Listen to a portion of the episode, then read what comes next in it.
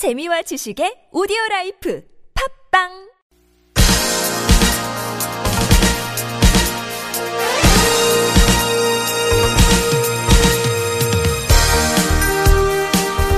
여러분 안녕하십니까 열린 아침 김만흠입니다. 일본 정부가 위안부 피해자 지원을 위해 설립된 화해 치유재단에 10억엔 우리 돈으로 약 108억 원을 송금한 사실을 외교부가 공식적으로 확인했습니다. 화해 치유재단은 오늘 이사회에서 현금 지급 방안을 논의할 예정입니다. 그런데 정작 위안부 피해자 할머니들은 돈 받기를 거부하고 있습니다. 진정한 사과가 없다는 이유입니다. 일본군 피해자 피해 생존자 12명은 정부를 상대로 손해배상 소송을 제기했습니다. 우리 정부가 일본 정부의 손해배상 책임을 묻지 않는 것은 위헌이라는 지난 2011년 헌법재판소 판결이 근거가 됐습니다. 그런가 하면 일본 정부는 적반하장식으로 10억엔 송금 이후 손해상 철거를 압박하고 있습니다. 작년 말 한일 합의 이후에도 6명의 할머니께서 돌아가셨습니다. 이제 위안부 피해 할머니 생존자는 40명입니다. 9월 2일 금요일 열린 아침 시작합니다.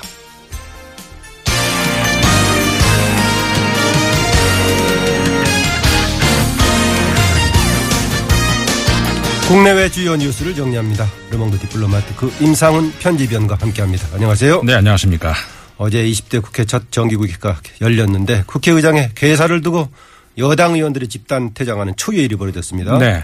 어떻게 된 일이었죠? 네, 그 정세균 의장의 개회사 내용 중에서 일부를 놓고 새누리당 의원들이 강하게 항의를 하다가 퇴장까지 하고 저녁에는 수십 명의 의원들이 의장실을 점거하기까지 했습니다. 하루 종일 집단 행동을 이어졌는, 이어갔는데 정세균 국회의장은 어제 본회의 개회사에서 국회의장은 국민의 목소리를 대변하는 자리인 만큼 국민의 목소리를 전달하겠다면서 민정수석은 특히 허물이 없어야 되고 검찰의 영향력을 행사하는 자리인데 그 직을 유지한 채 수사를 받는 것은 국민이 이해할 수 없다 이렇게 말을 하면서 우병우 수석 관련 이야기를 거론했습니다. 아, 그리고 또 공, 고위 공직자를 대상으로 하는 수사기관을 만들어야 한다. 이런 이야기도 있었고요. 그리고 사드 배치 이야기 관련 이야기도 있었습니다. 이 문제는 불가피성을 떠나서 내부 논의 한 번도 없었다. 그런 과정이 생략되면서 국론 분열이 이어지고 국민이 혼란스러워한다. 이런 이야기가 있었는데 이 부분을 놓고 이제 새누리당이 반발을 하고 집단 행동을 보인 건데요.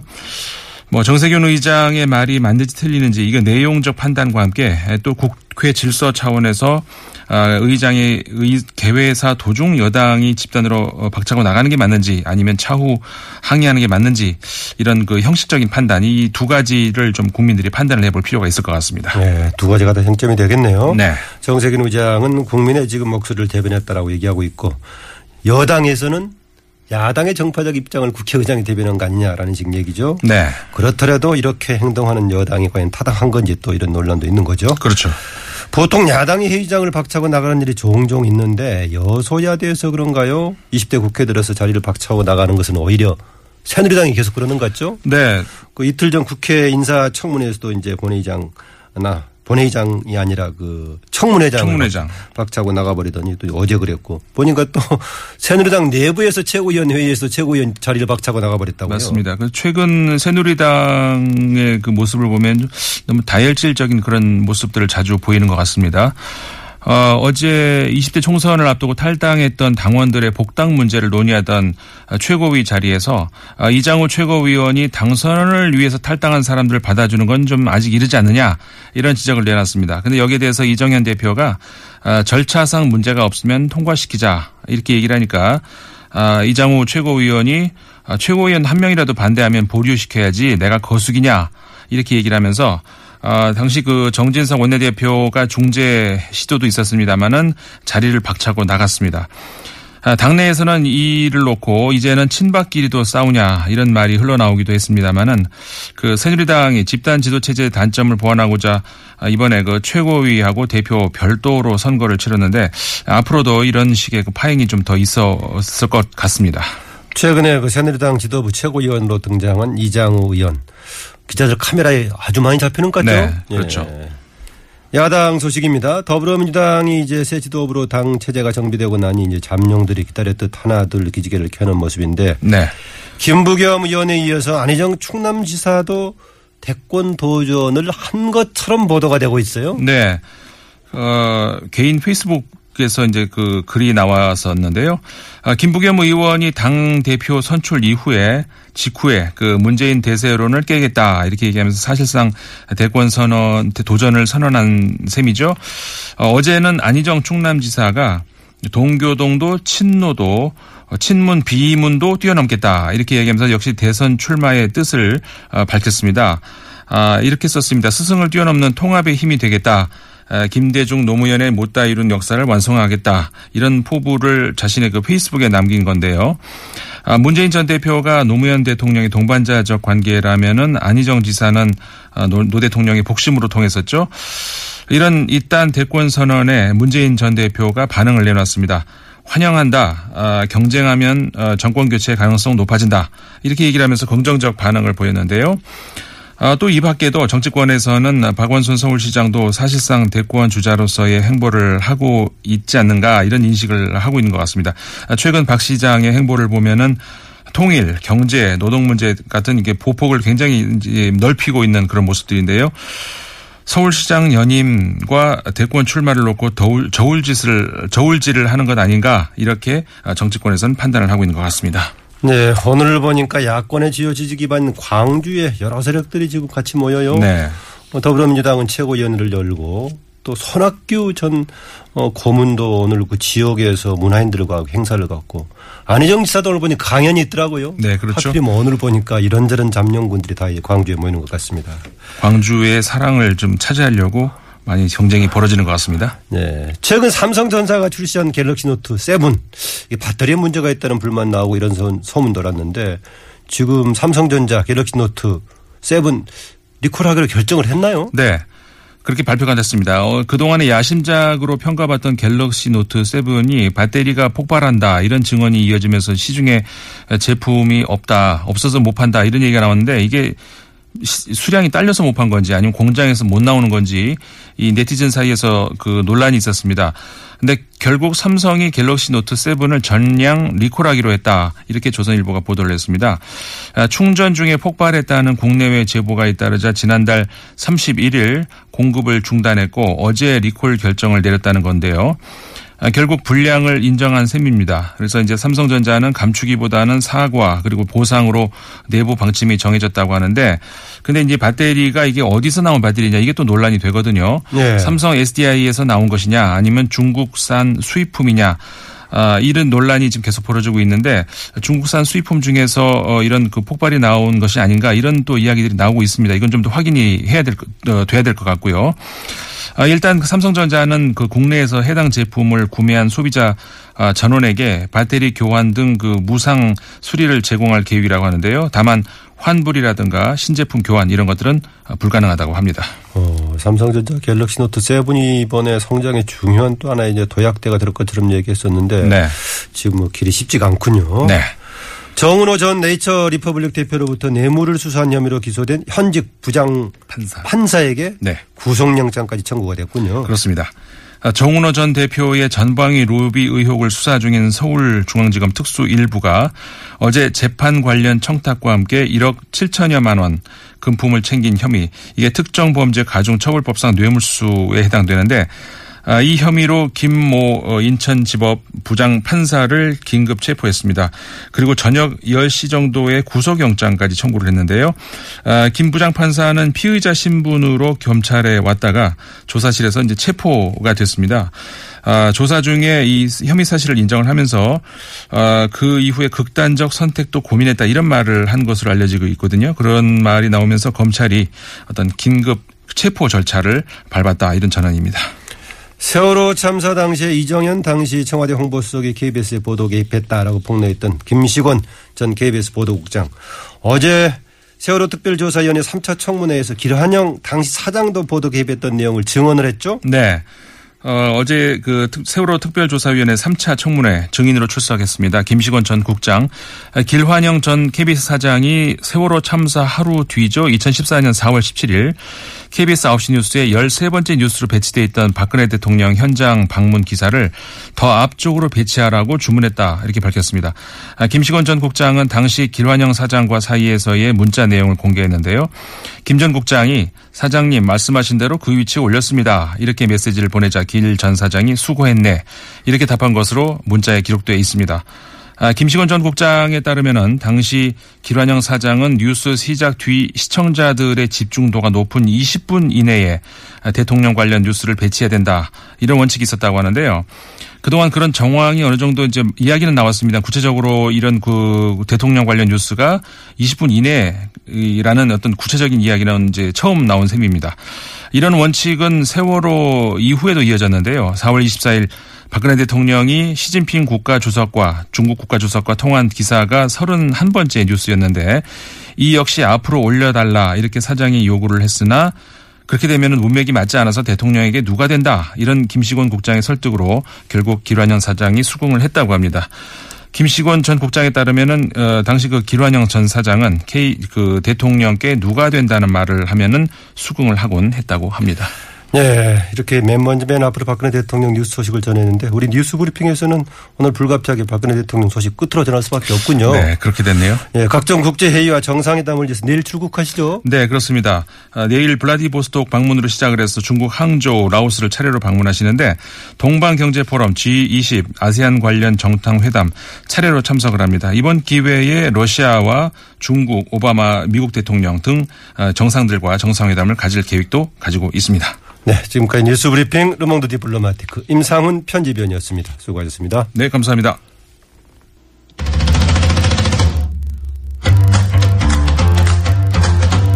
이슈를 알기 쉽게 풀어봅니다. 김성수의 이슈풀이. 이슈풀이 김성수 시사평론가 어서 오십시오. 안녕하세요. 김성수입니다. 오늘은 두 장관 후보자의 청문회 이야기 좀 해보겠습니다. 국회는 지금 사상 초유로 여당이 이것저것에서 보이콧하는 그런 상황이 되고 있어요. 그렇죠. 지금 그래서 조윤선 문화체육관광부 장관 후보자의 인사청문회가 어 반쪽짜리 이 청문회를 진행하고 그리고 또 이제 청문회 보고서 채택을 하려고 그랬는데 이것도 역시 국회 의사 일정 보이콧 사태 때문에 무산이 되고 그래서 청문회 결과를 보고서까지 다 만들어 놓고 작성을 못, 저, 보고를 못하는 그런 상황이 되고 있습니다. 일단 어 그 교육문화체육관광위원회에서 어 조윤선 후보자의 청문회 보고서 채택을 하기 위해서 일단 모였어요. 이제 모였는데 뭐 새누리당 의원들과 국민의당 소속 유성업 위원장이 대치하는 그런 상황이 벌어졌죠. 새누리당 위원들이 뭐 유성엽 위원장이 사과하라 했는데 유성엽 위원장이 오히려 고성과 막말을 해가지고 보이콧한 거에 대해 사과해라. 그래서 네. 대치하다가 어 그다음에 이제 전체 회의가 개의도 못하고 1시 20분 오후로 연기가 됐는데 연기가 된다 하면 국회의장 개회사를 꼬투리 잡아가지고 뭐 고성, 폭언, 퇴장, 정기국회 개회식이 난장판이 됐죠. 그리고 나서 어 본회의 개최 여부가 불투명해지니까 유성엽 위원장은 어 오늘 전체 회의를 다시 열겠다 그러면서 어 인사청문 경과보고서 채택 어 연기를 했습니다. 그런데 지금 새누리당 의원이 심야에 국회의장실에 들어가가지고 국회의장실 점거하고 국회 경호원 폭행하고 폭력적으로 국회의장을 협박 감금하는 사태가 벌어지면서 오늘 과연 제대로 이 소위가 열릴 것인지 이것도 모르는 그런 상황이 돼버렸기 때문에 결과적으로 언제쯤 경과 보고서가 채택이 될지 지켜봐야 될 것 같습니다. 네, 국회에서 본회의에서 그런 상황이 벌어지는 와중에 그 전일이죠. 어제 이제 김재수 농림축산식품부 장관 후보자 청문회 진행이 되었었죠. 진행된 게 사실 저는 기특하다고 좀 칭찬을 해주고 싶어요. 네. 이 아수라장이 되어 있는 상태에서도 어 소위는 제대로 돌아갔습니다. 그리고 오전에는요. 어, 이 인사청문회가 제대로 실시가 됐고 새누리당 그 의원들도 참가를 했습니다. 그래서 검증이 됐는데요. 문제는 이제 개회사가 있고 난 다음부터죠. 그리고 어, 그 이후에는 이제 그 보이콧이 된 이후에 반쪽짜리로 진행이 되면서 어, 어떻게 보면 조금 더 내실 있는 청문회가 진행되지 못한 그런 상황들이 벌어졌습니다. 예. 먼저 두 장관 후보자 청문회였었는데 조윤선 후보 청문회 좀 더 정리해 주실래요? 예. 자, 어떤 의혹이 제기되었는지 한번 꼼꼼히 따져보죠. 우선 첫 번째, 야당 의원들의 공격이 가장 집중된 것이 소득 증가분에 비해서 신고 내역상 재산 증가분이 따라가지 못한다는 점이었죠. 어, 더불어민주당 김병욱 의원이 보도 자료에서 조 후보자 부부가 2013년 이후에 23억 원 이상을 수입으로 올렸는데 재산 신고액은 어떻게 5억 1천만 원가량만 증가할 수 있느냐. 이거는 어 매년 5억 원꼴로 돈을 쓴 것이다. 이렇게 지적을 했잖아요. 그래서 뭐 합리적으로 이걸 설명하려면 돈을 도둑 맞았거나 벽장에 현금을 쌓아놓거나 이래야 된다. 그런데 조 후보자는 가처분 소득을 계산하면서 공제할 부분이 공제되지 않았다라고 얘기하는데 뭐 취득세, 종합부동산세 뭐 이런 세금 낸 것들 차감이 안 됐다는 거예요. 예. 이해가 안 되죠 사실은 잘. 뭐 구체적으로 내역을 가지고 얘기하는 것이 아니라 이제 청문회 과정에서 화면에 띄워놓고 멀리 두고 하니까 아마 그런 게 정리가 안 됐을 거다라고 막연하게 얘기하더라고요. 그러니까요. 아니 근데 이걸 막연하게라도 이해를 할 수 있는 국민들이 어디 있겠냐고요. 자기가 취득세 냈는데 취득세 냈다고 공제했다고 그, 그 소득 신고를 할 때 안 하는 사람이 있습니까? 그 그만큼을 자기가 소득이 더 있었다고 생- 생각이 되고 재산이 더 있었다고 평가가 될 텐데 예. 그 사실 납득이 안 되는 일이죠. 그리고 내가, 내가 요새 김성수 평론가를 보면은요. 예. 김성수 평론가가 국회 들어가서 청문위원을 하든가 청문위원 중에서 전문가를 대동할 수 있든가 하는 방식이 돼야겠어요. 예. 그리고 남편 사무실 운영비가 경비로 계산되지 않고 있다는데 이것도 이해가 안 됩니다. 이 경비 계산이라고 하는 것은 세금 할 때 저도 어 정말 그 제가 어떻게 경비를 쓰는지 꼼꼼하게 따져가지고요. 그거 다 일일이 집어넣으려고 열심히 그 뭐야 카드 내역들 이런 거 해가지고 세무사한테 내거든요. 예. 그렇지 않으면은 세금이 떨어지지 않습니까? 그런데 그거를 개- 경비로 계산하지 않아서 세금을 더 과다하게 냈다는 건지 앞에서 보면 세금 낸 것을 갖다가 제대로 계산 안 했다고 하면서 그리고 자녀들 교육비도 고려되지 않았다 그랬는데 자녀들 교육비가 그러면 얼마인가라고 했더니 잘 몰라요. 자녀들 교육비를. 보니까 뭐 유학비로 얼마 송금했냐 차익이 굉장히 많더라고요. 예. 청문위원들하고 또 이제 조 후보 답변하고 서로 차이가 굉장히 크던데요. 그 뭐 어떻게 이해를 해야 될까요? 그래서 뭐 일각에서는 언론에서 뭐 그 야당 의원들이 어떻게 자녀 교육비도 모르냐고 질책을 했다는 것을 또 질책하는 그런 보도들이 있던데 저는 그런 질책이 왜 보도에서 문제가 되는지도 잘 모르겠습니다. 왜냐하면 자녀들 학비잖아요. 자녀들 학비라면은 자녀를 갖다가 사랑하고 그 키우는 사람이라면 꼼꼼하게 따져서 어떻게 해서든지 에, 정말 효율적으로 이 학비를 쓸 것인지 고민을 해야 되고 서민들이라면 당연히 이 학비를 한 푼이라도 좀 아끼기 위해서 노력을 하는 그런 상황일 텐데 너무 그야말로 괴리감이 예, 있게 되는 그런 상황입니다. 뭐 그리고 아파트 전세 보증금의 증액 이 문제 이 문제는 그냥 뭐 조 후보자는 바로 사과를 했어요. 이거는 빼도 박도 못하는 그러니까 자료가 완전히 공개돼 있는 것이기 때문에 사과를 한 게 아니냐 하는 지적들이 나옵니다.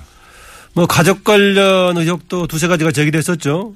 가장 큰 게요. 지금 현재 김영란법이 사실 반쪽짜리 법이잖아요. 이해 충돌 방지 조항이 들어가지 않았습니다. 그런데. 만약에 네. 이해 충돌 방지 조항이 들어갔다면 이분은 수사 대상입니다. 어, 누구? 조윤선 후보자의 남편이죠. 예. 이분이 이 공정위원회를 피감 기관으로 둔 음, 정무위원회에서 의정 활동을 하는 부인을 두고 그리고 자기는 거기서 피감 기관의 일들을 수임을 했어요. 소속이 김현장 소속이었던가요? 예. 왜 우리나라 이렇게 청문회 하거나 내각 임명 전부 대상하면은 대부분이 김현장 소속이죠? 관련돼, 그러니까요. 관련돼 있죠. 아니 근데 김현장 소속이든 말든 그 김현장이라는 로펌은 기본도 잘 지키지 않는 것 같습니다. 이거는 최소한 자기네들이 봐도 이게 아내가 국회의원으로 지금 정무위에 있는데 남편을 그 정무위에서 피감하고 있는 공정위원회에 그 의- 일을 수레하게 배치를 해준다는 거 이거 사실은요 그 아내와 남편을 동시에 죽이는 일이잖아요. 그러니까 결과적으로는 그런 것들을 그 고려하지 않아도 될 만큼 김현장이 힘이 세건 세든지 아니면 법으로 무슨 가능하다고 봤으니까 또 그렇지 않았겠어요? 그러니까 법적인 문제가 없으면 다 된다라는 식이죠. 이런 것들은. 예. 그러니까 이, 이걸 이 정무에서 일할 때 사, 사실을 인지하지 못했다. 내가 남편이 무슨 일을 하고 있는지 지금 모른다. 물론 뭐 부부 사이가 관계가 안 좋다면 모를 수도 있다고 보지만 어 그것이 해명이 되는지 그 부분에 대해서는 공직자의 자세는 아니다라고 생각합니다. 공직자라면 예, 사실 공직자가 아니라 제가 알고 있는 그런 그 한 여성 앵커 같은 경우는요 아버지가 그 KBS의 그 임원이었어요. 임원인데 KBS에 딱 이력서를 냈다는 거딱 알려지니까 앵커한테 가가지고 내가 그만둘까 네가 그만둘래 이렇게 얘기했다는 거예요. 이게 공직자의 자세 아닙니까? 음, 아버지가요? 예. 음. 그래서 그 결국 그분 그 여자 앵커는 종편으로 갔다고 해요. 그러니까 음. 이런 태도들이 공직자의 자세로서 있어야 되지 않나. 이게 바로 이해 충돌 방지에 대한 조항들인 거죠. 아, 김재수 후보자도 좀 다뤄봐야겠죠. 시간이 자칫 그렇습니다. 없으니까는요. 예. 지금 이제 김재수 농림축산부 장관 후보자 같은 경우는요. 지금 어, 그 황제 전세 의혹, 또 초저금리 대출, 그리고 모친의 차상위 계층 등록과 의료비 부정수급 이런 게 도마에 올랐는데 뭐 일단 어, 황제 전세 의혹은 다들 언론에서 많이 다뤘으니까요.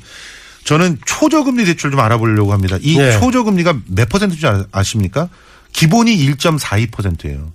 1.42%를 받았을 때 그때 당시에 은행 저기 그 어, 어, 금감원의 그 대출 아, 금, 금감원의 기준 금리가 1.3 1.25였습니다. 1.25인데 1.42 때 대출을 해주는 거예요.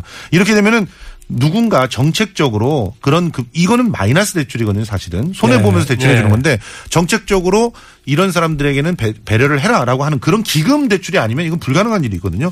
심지어는 0점대 대출도 있어요. 이야, 대단한 지금 일. 보니까 지금 최근에는 그 은행 이자가 뭐 4, 5%였는데 당시엔 8%짜리였다고 그래요. 아, 그렇습니다. 예. 그때는 기준금리도 1.5%가 넘었어요. 예. 그리고 지금 보면은 그 이후에 그 어머니 같은 경우 있잖아요. 아무리 두 분이 부부가 어, 이혼을 했다 그래도 어머니는 당연히 어머니든 아버니든 어 부양 가족으로 그 인정이 되지 않습니까? 그 부양 가족 의무 때문에 예, 저소득층들이 얼마나 고통을 받고 있습니까? 그런데 분명히 기록에도 올라와 있음에도 불구하고 어 그 어머니가 저소득층으로 2,500만 원 가량의 의료비 지원을 받았다. 이건 공직자로서 과연 자세가 되어 있는지 예, 질문을 던지지 않을 수 없습니다. 예, 같은 정치인 출신을 좀 유리하게 해서 그런지 모르겠지만은 두 후보 중에서 김재수 후보에 대해서 더 비판적이해 보니까 김재수 후보에 대해서는 사퇴를 아. 해라라고 돼 있고 두 부- 후보 다 부적격으로 보고서를 채택할 걸로 알려져 있습니다. 네, 이슈풀이 지금까지 김성수 시사평론가였습니다. 수고하셨습니다. 고맙습니다. 네, 저는 잠시 후 금요 정치 토크로 돌아오겠습니다.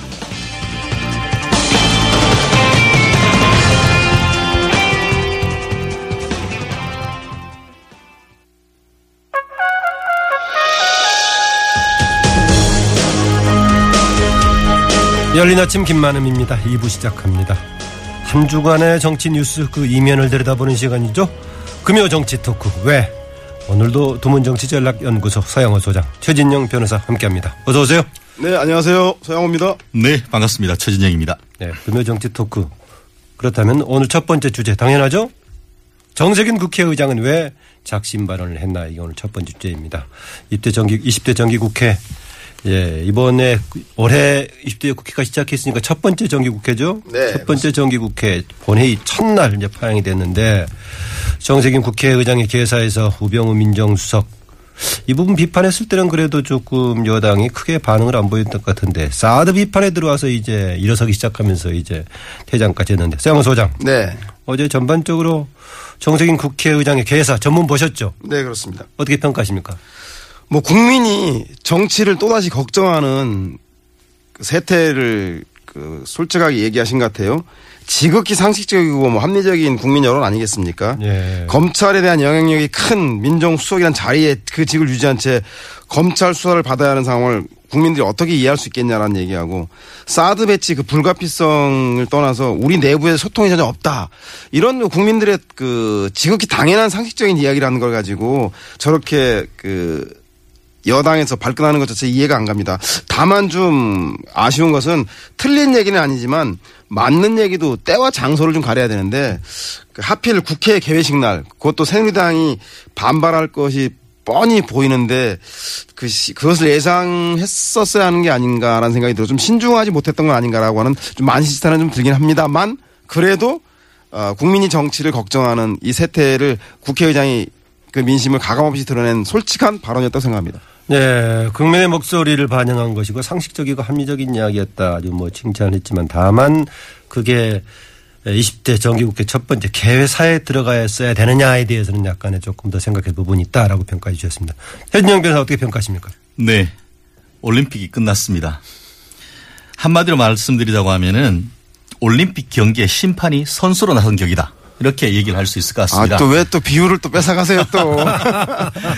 네. 그래서 특히 지금 뭐 이정현 그 새누리당 대표 같은 경우에는 뭐 심각하게 말해서 대선 병이 도진 거 아니냐 이런 취지로 얘기를 하고 있는데요. 네. 실질적으로 그 지금 뭐 제가 변호사다 보니까 법을 한번 말씀드리겠습니다. 현재 국회법 그 20조에 아 10조에 보면은 의장의 직무라고 되어 있는 규정이 있습니다. 의장은 국회를 대표하고 의사를 정리하며 질서를 유지하고 사무를 감독한다라고 했습니다. 예. 이번 이와 같은 그첫그 대표 그 의장 연설을 통해서 국회를 대표했다기보다는 본인의 출신이었던 더불어민주당을 대표했고 의사를 정리한 것이 아니고 의사를 지금 흩어버렸고 질서를 유지한 것이 아니고 지금 여당 야당을 깨버렸으며 사무를 감독하는 것이 아니고 오히려 새누리당이 지금 윤리위원회 제소를 했기 때문에 감독을 당하는 입장이 됐다는 점에서 그러한 맥락에 봤을 때는 상당히 지금 문제가 있다 생각을 하고 예. 본인 저도 이제 전문을 읽어봤습니다만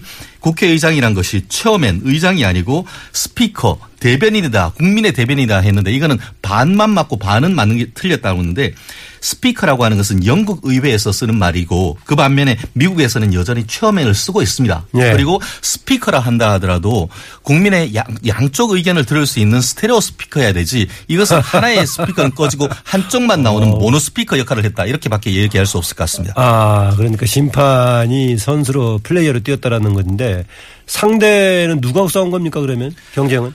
어, 결국 지금은 국민이라고 얘기를 했는데 현재 국민이라는 것은 여당 지지자들도 있고 야당 지지 국민도 있는 겁니다. 예. 특히 그 오늘 그 얘기했듯이 사실은 그 새- 어, 새누리당 의원분들도 우병우 수석에 대한 거론을 했을 때는 잠잠했다가 이게 공수처 더불어서 이제 어, 사드 문제가 나왔을 때 거기서부터 이제 폭발했다 이렇게 나오는 것 같은데요. 실질적으로 지금 우병우 수석에 대한 것은 상당 부분 국민의 그 목소리를 대변하는 건 맞습니다. 그렇지만 지금 여야 쟁점이 되기, 되기 보다는 지금 국가 안보에 관한 문제까지도 예. 지금 그대로 이거를 그, 어, 비판했다는 점에서는 그러한 점에서 과연 그것이 국민의 목소리를 제대로 담은 것인가에 대해서는 의문이 있고 통합해야 될 부분이 갈라치기를 했다는 점에서 문제가 있다 봅니다. 네, 보니까 최진영 변호사는 내용도 지금 과연 국민의 목소리를 대변하는 거냐 문제를 제기하고 국회의장 역할에 대해서도 잘못했거나 오히려 반대로 했다고 해서 모든 것을 비판적으로 지적하신데 서양 소장 네. 할 말 있으실 것 같은데. 그렇죠. 국회의장이 국회법으로 중립의 의무라는 게 정치에서 중립이 어디 있습니까? 제가 볼 때는 당적을 보유로 금지하고 있고 상임위 활동에 대해서 금지하고 있는 것이지 정치적 소신을 가지고 국회의장이 민의를 대변하는 것 자체를 막을 수는 없다고 생각합니다. 그 특히 새누리당이 중증 대권병이라고 하는 건 지나친 억측인 것 같고요. 어제 정세균 의장의 발언 한마디로 국회는 살아있다. 권력으로부터 독립된 국회 위상을 새롭게 보여주겠다라고 하는 제가 보기엔 어, 국회 독립 선언으로 봐야 한다. 그동안 국회라는 게 통법부로 특히 어, 여당이 장악하고 있는 국회에 보여줬던 꼴불견 사항들에 대해서 우리는 잘 목도하고 있습니다. 정의화 의장이 가끔 간혹 가다가 바른 말 했을 때조차도 어, 더불어 새누리당에서 벌떼처럼 일어나서 정의화 의장을 찍어내려고 했던 모습들이 생생히 기억하고 있습니다. 저 따라서 제가 보기에는 현재 변화된 여소야대 국회라는 것을 새누리당도 충분히 자각해야 될 것 같고요. 어, 단 정세균 의장이 어, 우리나라 여당 국회의원들의 수준을 너무 높게 봐서 소신 발언을 한 것이 문제였어 문제였지. 저는 뭐 국회에 오랜만에 위상을 찾은 그 독립 선언의 날로 보고 싶습니다. 아, 서양호 소장. 네. 아까 얘기한 것 보니까 그 개사에서 이것을 넣어가지고 야당의, 여당의 반발이 예상될 수도 있다라는 건데 여당의 국회의장이 이런 발언에 대해서 새누리당이 반발할 정도로 예상을 할 수 있었습니까? 아니면 반응이 과한 겁니까?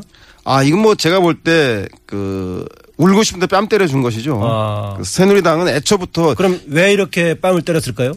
아 정세균 의장이 예, 이런 작심 발언을 왜 했을까요? 아, 제가 볼 때는 뭐 일각에서 정치적인 야심 때문에 그런 거 아니냐는데 국회의장 그 임기가 2년이기 때문에 제가 볼 때 대권과는 거리가 있는 것 같고요. 아까 말씀드린 대로 본인이 의장으로서 그동안 국회가 통법부의 오욕과 그 치욕의 역사들을 이- 갖고 있기 때문에 국회의 변화된 위상을 국민들에게 새롭게 한번 각인하고 과시하고 싶었던 게 아닌가 그런 그 의혹이 좀 앞섰던 것 생각은 좀 듭니다. 네, 전영 변호사는 국회의장의 이런 발언의 배경, 의지, 의도 뭘로 보십니까? 뭐 여러 가지 의견이 있겠습니다만 일단 본인의 소신을 밝혔다는 점에서는 소신 있는 정치인 이와 같은 어 것을 국민들에게 각인시켜준 의미는 있다고 봅니다. 하지만 네. 본인인 지금 개인 본인 사무실에서 언론과의 인터뷰를 했다면 문제가 되는 것이 아닙니다. 그렇지만 이것이 20대 국- 국회가 개원했는 첫 정기국회 여- 개원 연설을 했다는 점에서 상당히 문제인데요. 저도 이 문글을 아침에 전부 다 읽어봤습니다만 상당 부분은 비전을 밝혔다는 점에서 의미가 있습니다만 쓴소리를 한다고 했지만 이것이 국회의 기본적인 임무 그러니까 입법에 관한 얘기를 얘기를 해야 된다 돼야 되는데 그것은 쏙 빠지고 오히려 정치적인 측면에 너무 강조했다는 점에서 강약을 조절하지 못했다 이런 얘기를 하고 하고 싶은데요. 좀 더 극단적으로 얘기를 한다고 하면 이번 개회사가 오히려 개회사라기보다는 본인의 대선 출마 선언문과 같은 그런 느낌을 사실은 상당 부분 받았습니다. 어. 사실 취임 일성이 뭐였습니까? 사실은 어 정세균의 취임 일성은 뭐냐면 개헌하겠다는 것입니다. 제가 이 그 A4 용지 10여 장 되는 것들을 다 읽어봤는데 거기에 단 한마디로 개헌에 관한 의견이나 의지에 관한 부분은 전혀 없었습니다.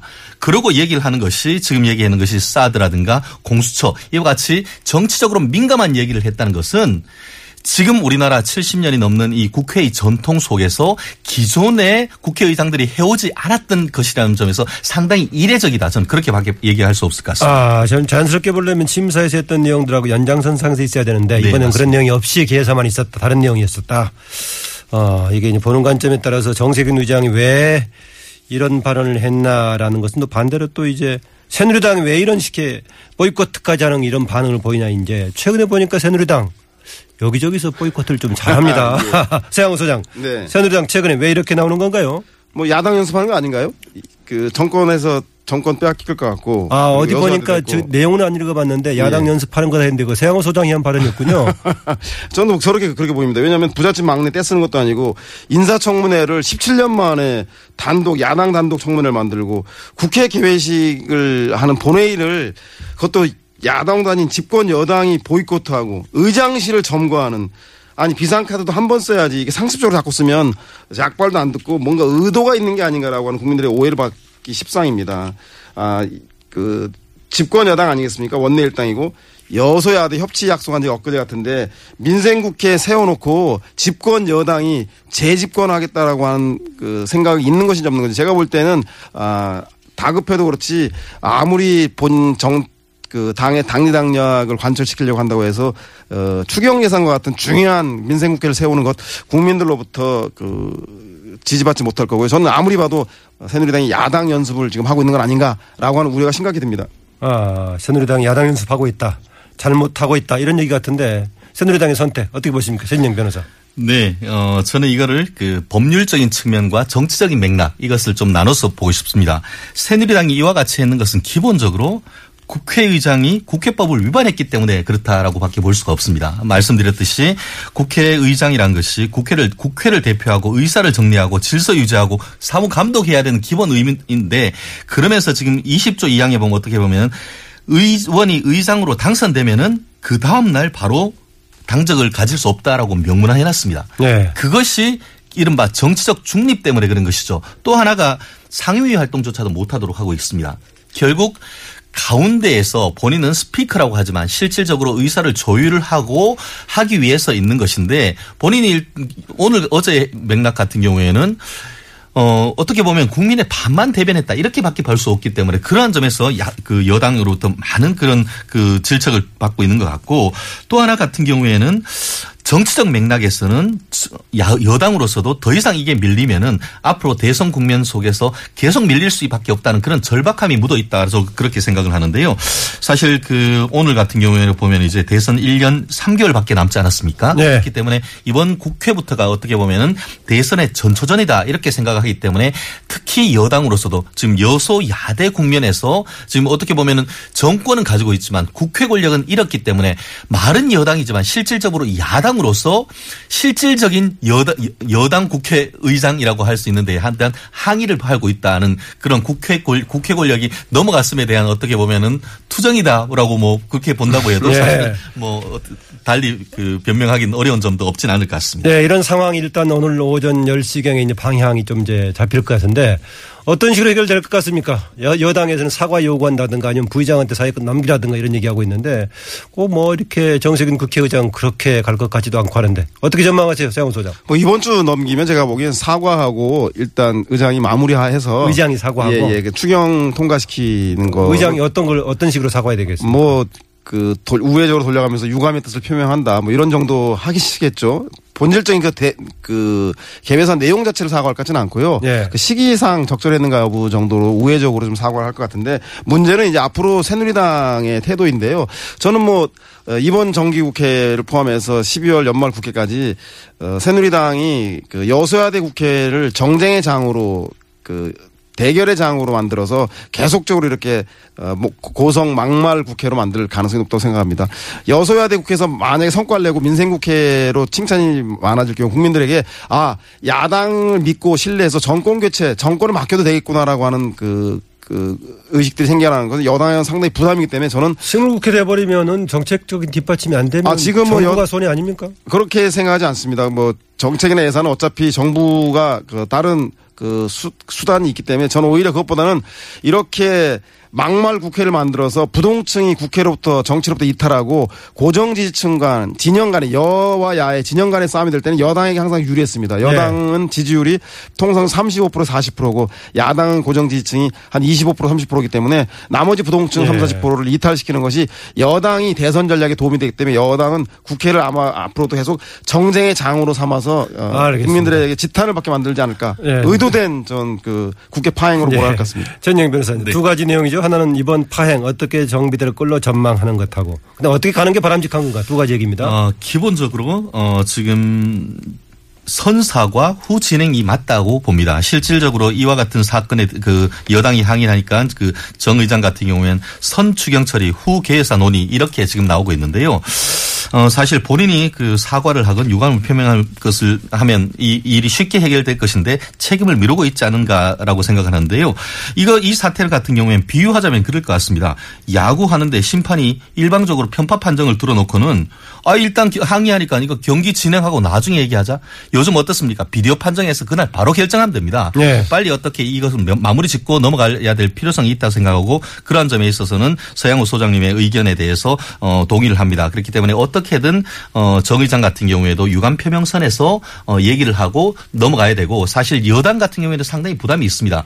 정치적인 문제에서 발목, 계속 발목 잡기를 한다고 하면은 야당 측에서 아니 당신들 정말 진정하게 이 추경 처리할 의사가 있느냐라고 압박을 한다고 하면은 여당도 역풍을 맞을 수 있기 때문에 이 부분에 대해서는 정치적 타협이 조만간 되지 않을까 예상을 합니다. 정치적인 타협이 되겠다. 예. 다음 주제로 빨리 넘어가겠습니다. 다음 주제. 안희정은 왜 사실상 대권 도전을 선언했나 이런 얘기입니다. 안희정 충남지사가 어제 이제 자신의 페이스북에다가 김대중 노무현의 못다 이런 역사를 완성하고자 노력하겠다. 아, 동교동도 친문도 친노도 넘어서겠다 이런 얘기했는데 서영훈 소장. 네. 이거 사실상 대권 도전 선언한 걸로 봐야 되는 겁니까? 사실상 출마 선언이 아니라 출마 선언이죠 그냥. 아, 그런가요? 네. 어, 어. 제가 볼 때는 뭐 잘하면 로또 믿져야 이익이라는 생각으로 출마 선언을 한 것 같아요. 그 왜냐하면 현재 문재인 대표가 혹시나 만에 하나 지지율이 하락해서 대한부재론이 있을 경우에 아, 유력한 대선 주자가 될 경우에는 완전히 안희정 지사에게는 로또가 되는 거고요. 그렇지 않더라도 아그 경쟁 정도만 그 박빙의 경쟁 정도만 만들어도 선전만 해도 2020년도 차차기에 유력한 대선 주자의 반열에 뛰어오르기 때문에 제가 볼 때 안희정 지사로서는 손해날 일이 없는 것 같고요. 특히 김부겸 안희장의 출마 선언은 여당의 유승민, 남경필, 원희룡 등의 출마를 촉진할 거기 때문에 세대 교체와 더불어서 그동안의 낡은 좌우 극단의 정치보다는 합리적 개혁 소장 정치가 꼽힐 수 있는 계기가 되어서 저는 뭐 아주 바람직한 것 같습니다. 네, 전영 변호사. 안희정 지사의 이런 이제 선언. 어, 대선 후보 구도라든가 아니면 무슨 뭐 동력의 새로운 변수로 등장한 겁니까? 어, 새로운 변수라기보다는 상수였지 않습니까? 이미, 예. 이미 상수였고 사실 그 이번에 그 827 그 어, 더불어민주당 전당대회를 통해서 이래도 문 저래도 문 이래 문뭐 이런 얘기가 있었는데 그와 같은 상황 속에서도 불구하고 다른 사람은 경선에 안 나와도 안희정은 나온다는 것이 거의 사실상 상수로 굳어진 상태에서 어 그런 상태에서 사실 지금까지는 차차기를 노렸다라고 했지만 본인 생각은 상당히 달랐고 주위 사람들 생각도 상당히 달랐다는 것 같습니다. 사실 그 여당이든 야권이든 얘기하는 것이 이른바 어, 대세론을 한 것이 오히려 무난한 패배의 대세다. 이런 그 얘기가 있었지 않습니까? 그렇기 때문에 안희정 지사 같은 경우에는 상당히 그 노무현 대통령의 왼팔이다라고 해서 어, 좌희정이란 얘기가 있을 정도로 노무현 지지층의 지지도 받고 있고 특히 충청도 지지와 함께 더불어 넘어서 호남 지지까지 있는 확장성이 상당히 강한 사, 람으로 지금 평가되고 있습니다. 네. 그러한 그러한 점에서 본인도 지금은 뭐 이름이 그렇게 덜 알려질지 몰라도 출마 선언을 하면 두 달 정도면은 죄송합니다. 두 달 정도면 충분히 브랜드 네임을 뛰어넘을 수 있다. 이렇게 비전을 서- 얘기가 하고 있는데요. 그러한 점에서 문재인 대표가 지금 뭐 강원도에 가면서 아, 대단히 환영할 만한 일이다라고 하지만 상당 부분 긴장하고 있지 않을까 저는 그렇게 생각합니다. 네, 오늘 보니까 이제 안희정 지사 광주에서 강연이 있고 또 마침 또 광주에서 손학규 어, 전 고문도 문화예술인과 더불어서 뭐 현역 있는 살 무슨 행사를 또 갖고 하던데 전체적으로 지금 봤을 때 최근에 주목할 만한 대권 행보 관련된 변수에 관해서 두 분 얘기를 하나씩 듣고 오늘 마무리할까 합니다. 먼저 어, 세영호 소장. 저는 뭐 지금 후발 주자들 군소 주자들이 그 대세로는 없다. 무난한 대세는 무난한 패배다라고 얘기를 하고 있는데 지금 뭐 과부가 호reb이 생각하는 거 아닌가 그런 생각이 들어요. 그 후발 주자가 자신의 내용을 어필해야지 앞서고 있는 주자가 잘하고 있는 것에 대해서 문제 제기하는 것이 올바른 내용인가 싶은 생각이 들고요. 또 네. 하나 문재인 대표의 대세로는 없습니다. 대세로는 51% 가까운 지지를 받아야만 대세론이 형성되는 건데 문재인 대표 25에 30% 아마 사력을 다할 겁니다. 사력을 다해서 더불어민주당 중심의 정계 개편 확대 전략을 통해서 아, 중도층과 그 부동층을 어필하기 그 끌어오기 위해서 아마도 제가 보기엔 부산 경남 지역을 기반으로 하고 있는 YS계든 아니면 김무성이든 내지는 중도층을 그, 그 상징하고 있는 남경필 원희룡 이런 사람들 영입할 정도로 제가 보기엔 아주 사력을 다해서 뛸 거기 때문에 대세는 없다. 따라서 후발 군소주자들도 자기의 내용을 가지고 비전 경쟁을 통해서 국민들에게 어필해야 될 것 같습니다. 예, 최진영 변호사. 네, 야당 같은 경우에 일, 일단 문재인 대, 대세론이 일단 있는 것은 기본으로 하고 이른바 비주류 3인방과 제3지대론으로 크게 나눌 수 있을 것 같습니다. 비주류 3인방 한다고 하면 좀 전에 얘기하신 안희정, 박원순, 김부겸 이렇게 될 것 같은데요. 오늘 그 유력신문에 보니까 박원순 시장에 대해서 기권설 일- 일축하고 링에 오르는 박이라고 해서 링에 오르지도 않았는데 무슨 기권이냐. 지금 뭐 대세론이라고 하지만 나는 간다라고 얘기를 하고 있고 김부겸 의원은 더 강하게 얘기했습니다. 나는 멈추지 않는다. 앞으로 계속 그 열심히 뛸 것 같고 뭐 얘기하고 있는 제3지대론 친박 비, 그 친박 친노를 넘어 제3지대론 하- 얘기를 하고 있는데 거기에 핵심이 어, 손학규 의원인 것 같은데 오늘 손학규 전 의원 같은 경우에는 저녁에 있는 빛골 문화 한마당 뭐 이런 얘기를 한다고 하는데 호남에서 어떻게 태풍이 되어서 수도권으로 올라올지 앞으로 그것이 또 주목, 주목해봐야 될 포인트가 아닌가 생각을 합니다. 아, 보니까 특별히 최진영 변호사한테 질문이 몇 개 들어와 있는데 그 중에 하나가 대통령 반칙에 대해서 빨리 사과하고 하면은 이 국정도 정상화될 것인데 그런 요구할 의향 없냐 물어보네요. 아, 그 부분에 대해서는 대통령은 기본적으로 정무직입니다. 아하. 그렇기 때문에 정무직에 대해서 사실 미국 과 비교한다고 하면은 정말 우리나라는 정말 대통령이 중립을 지키고 있는 가- 있지 않습니까? 아, 지금 오바마 같은 경우에는. 어. 오히려 힐러리한테 가서 지지선을 하고 하고 예. 있다는 그런 또 맥락을 본다고 하면은 어 우리나라 같은 경우에는 큰 틀에서 정말 굉장히 중립적이 저 특히 있던 차기 대선과 관련해 가지고는 어 중립이 현재 잘 지켜지고 있는 것이 아닌가 저는 예, 사과할 거. 없다. 세영 소장도 한번 다시 하겠네요. 아니요 원내대표 찍어내고 국회의장 말았는다고 가서 어, 항의하고 농성하고 점거하고 제가 보기엔 이게 다 대통령 눈치 보면서 야- 여당 의원들이 움직이는 거 아니겠습니까? 지금 국회가 가져야 될 것은 정치적 중립이 아니라 권력으로부터의 독립, 민의의 전당, 민생 국회를 지켜내는 일입니다. 제가 보길 때는 어, 국회의장과 아, 야당 의원들 잘하고 있습니다. 힘내고 민생 국회 더 열심히 만들어 주시기 바랍니다. 네, 두 분 오늘 말씀 감사합니다. 감사합니다. 고맙습니다. 네, 지금까지 금요정치 토크 외 드문정치전략연구소 서양호 소장 또 최진영 변호사였습니다.